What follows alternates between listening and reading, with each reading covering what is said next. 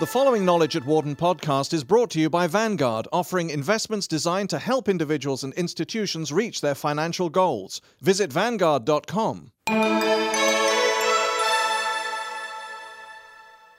The use and misuse of statistics, how and why numbers are so easily manipulated.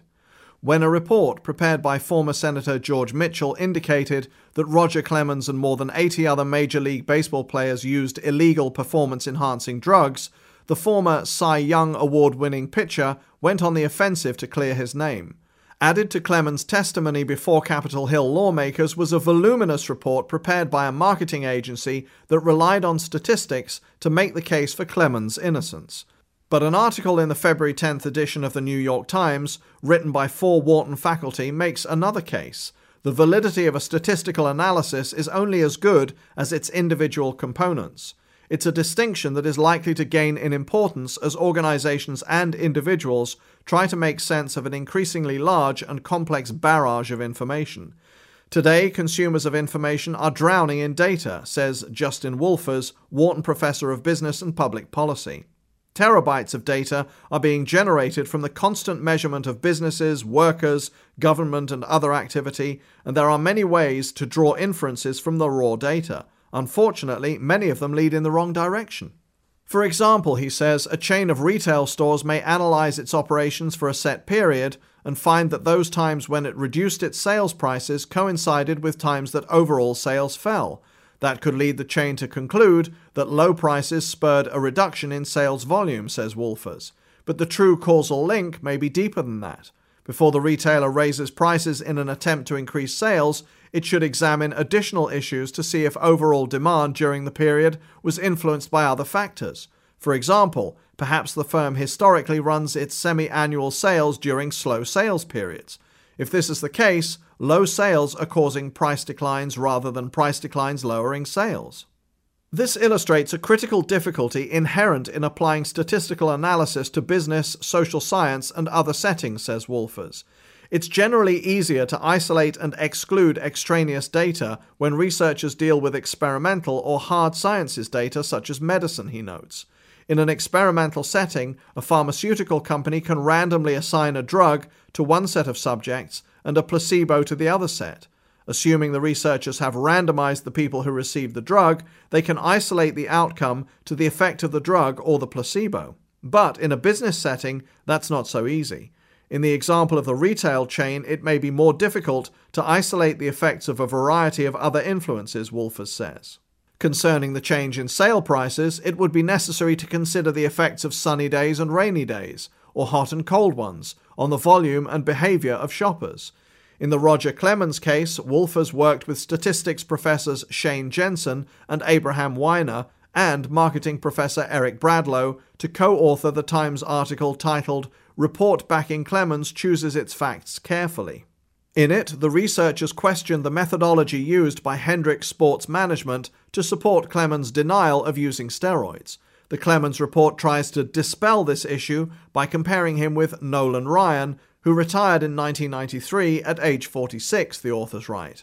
In this comparison, Clemens does not look atypical.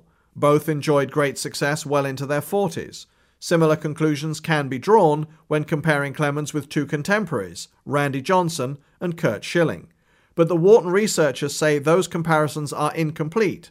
By comparing Clemens only to those who were successful in the second act of their careers, rather than to all pitchers who had a similarly successful first act, the report artificially minimizes the chances that Clemens' number will seem unusual, they write.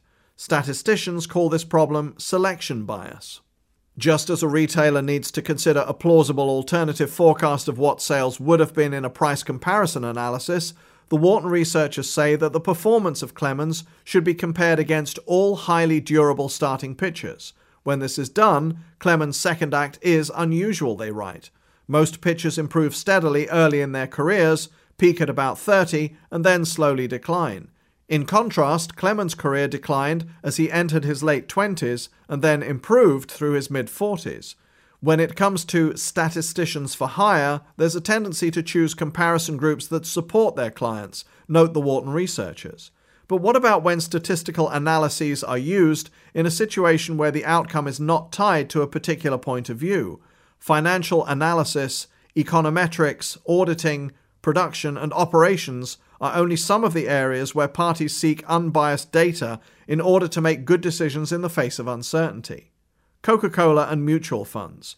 Do things go better with Coke? That appears to be at the heart of a lawsuit seeking class action status filed against the Coca Cola Company's marketing for Enviga, its caffeinated green tea drink.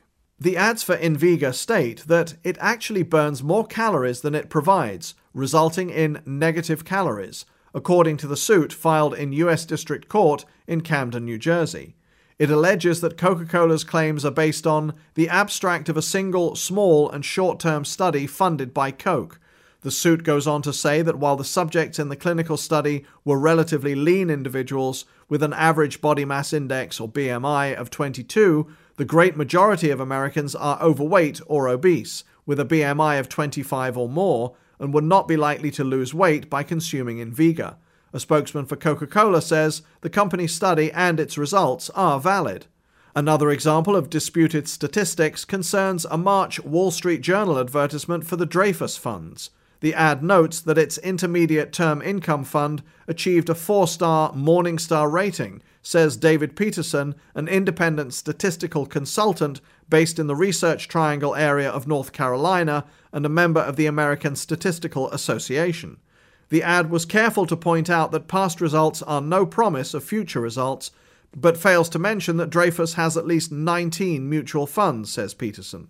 Naturally, the best among them at any moment in time is likely to be pretty good, although conversely, the worst of them, which are not mentioned in the advertisement, are likely pretty bad, even if there's nothing fundamentally unusual about any of the 19 funds. Using this same principle, he says, a pharmaceutical company could conduct 10 separate and independent tests of the effectiveness of a new drug and base its advertising only on the most favorable result. Mistrust and miscommunication. The possibility of unintentional errors in any study is also cause for concern, says Wharton's Jensen. Even if care is taken to establish a good sample, there are possibilities of misleading results, he notes. One common problem is data mining. If someone analyzes a large data set for long enough, they are bound to find a statistical significant effect or difference between some sets of variables. Unfortunately, he says, researchers often go on to simply report their single significant finding without acknowledging the many insignificant tests that they did before finding that one result. According to Jensen, a proper accounting of the entire testing process is needed to keep these types of results in perspective. But at least two forces routinely work against effective analyses. The first is a mistrust of statistical analyses, and the second is a lack of dialogue between academic statisticians and practitioners. In fact, says Jensen, I've read about many studies in medicine, economics, and social science that could benefit from more discussion with statisticians about the analysis of collected data and the collection of the data itself. Bradlow also voices concern over the interpretation of statistical outcomes. I always say to my students that data driven solutions can't always tell you the right answer. Instead, they can tell you which answers to eliminate because they are not supported by the data. The true value of a statistical analysis is that it helps users to properly characterize uncertainty as opposed to a best guess, to realize what outcomes are statistically significant, and to answer specific hypotheses. The key issue here is representation, he says, referring back to the Roger Clemens study. Researchers and users should always concern themselves with how the data are obtained and whether they represent a random sample. If they don't, then one has to be careful in one's conclusions. Even researchers who do not have an agenda need to exercise caution, according to Bradlow. In the late 1990s, when we collected demographic data at a two century old cemetery, it was noted that people who were buried there at a later date, closer to the time of the study, had died at an earlier average age compared to people who had been buried many years ago, says Bradlow, who wrote up the results in an article for Chance magazine titled A Selection of Selection Anomalies. It's tempting to conclude that mortality has gone up for younger people, but that would be an incorrect conclusion. Instead, he notes, the earlier deaths are a function of the fact that as one approaches the date of Bradlow's survey, the sample of people who were buried at the cemetery under study would be bound to include a disproportionate number of people who died young simply because they were born closer to the survey date. For Wolfers, a key to minimizing the misuse of statistics involves intuitive plausibility, or understanding the researcher's approach and the interplay of forces. It's important to know what the drivers are behind the variables, he says. Once that is established, an observer can better understand and establish causality. Jensen offers another example of that. I'm involved in a study that models the fielding ability of Major League Baseball outfielders. One hypothesis going into the study is that outfielders would have a harder time catching balls hit behind them, forcing them to run backwards, than balls hit in front of them that would require them to run forwards. But the results indicated that the opposite was true. At any given distance, fielders tended to catch more balls running backwards. This seemed very counterintuitive at first, Jensen says, but it starts to make sense once you consider the hang time, length of time the ball remains in the air. Balls hit farther are in the air longer, and so the fielder has more time to get to them and make the catch, even if the ball is hit behind them.